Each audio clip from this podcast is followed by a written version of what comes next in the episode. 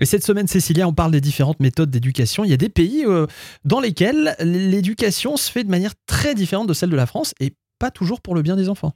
C'est ça. Donc, on pense par exemple au modèle asiatique où euh, les enfants vont à partir de deux ans à l'école. Waouh, c'est tôt.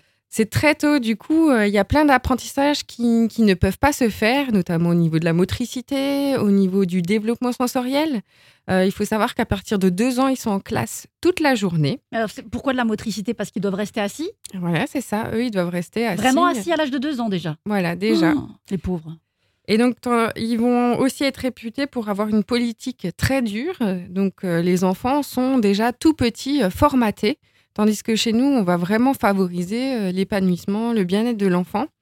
Ils ont aussi des méthodes vraiment différentes des nôtres dans le sens où, euh, bah, comme par exemple pour le modèle euh, Nord-Amérique, où eux, ils travaillent que par compétition en fait.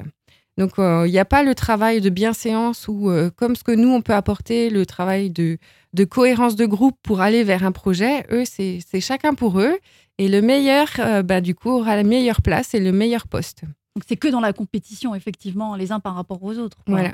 Donc c'est pas du tout ce que nous, on va pouvoir proposer en France, où justement on va être vraiment bienveillant sur euh, le travail en coopération, mm. qui va être beaucoup plus bénéfique pour le développement de l'enfant. Et votre conseil à vous, Cécilia, ça serait de commencer finalement l'école à partir de quel âge? Alors moi, c'est vrai que je suis éducatrice de jeunes enfants de formation.